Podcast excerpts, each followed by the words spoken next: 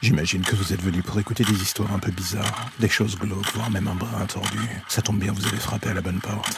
Prenez votre lampe torche, faites attention où vous allez marcher, et n'écoutez pas les hurlements au loin pendant le voyage qui va suivre. Bienvenue dans l'ombre des légendes.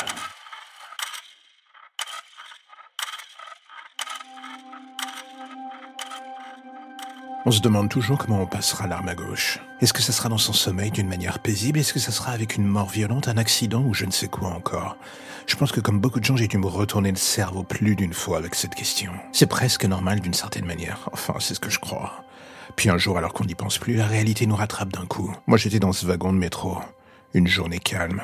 Des gens qui n'avaient pas le moindre souci sur le visage, du moins en apparence. Le nez dans leur téléphone. D'autres qui écoutent leur musique, des amoureux qui se disent des mots doux. Un paysage presque banal en fait. Et voilà que d'un coup tout s'arrête. Ça commence par un moment bizarre où vous avez l'impression que d'un coup l'air dans la rame est aspiré subitement. Vient ensuite ce bruit sourd suivi de la surprise se lisant sur les visages des gens qui vous entourent. Et d'un coup, c'est l'explosion. Les vitres qui volent en éclats autour de vous. Le moment où tout semble revenir à vitesse normale. Et que vous entendez d'un coup les hurlements reprendre le dessus. S'il n'y avait que cela. Il y a aussi la chaleur, cette odeur de brûlé qui vous entoure, la fumée. Et soudain, vous comprenez que vous ne pouvez plus bouger. Les gens passent autour de vous, vous jettent un regard atterré. Tout ça en hurlant, chacun cherche à fuir ce piège de métal qui lentement se transforme en brasier et se referme sur eux. Vous entendez les hurlements qui se mélangent aux vôtres. Et là, d'un coup, vous comprenez que vous êtes prisonnier de ce wagon, mais aussi de votre corps. Ou du moins ce qu'il en reste. Je dis cela car d'un coup, en regardant devant vous, un détail vous frappe. Ces jambes qui gisent sur le sol relié à ce tronc découpé et saignant. Vous les reconnaissez grâce à vos chaussures favorites.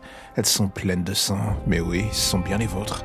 Ce corps aussi d'ailleurs, c'est le vôtre. Enfin une partie. Vous réalisez que vous êtes coupé en deux et tout ce que vous voyez et entendez de plus en plus au ralenti, c'est dû à vos dernières forces qui sont en train de vous abandonner. Et alors que vous voyez les survivants tentant de fuir le wagon en ouvrant les portes tant bien que mal, ces dernières résistent. Vous repensez à toutes ces questions que vous vous posiez.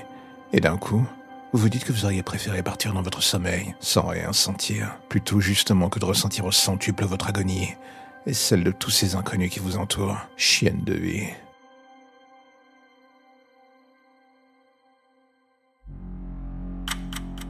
La lumière au bout du tunnel, voilà ce qui vous ramène enfin vers votre petite existence si tranquille.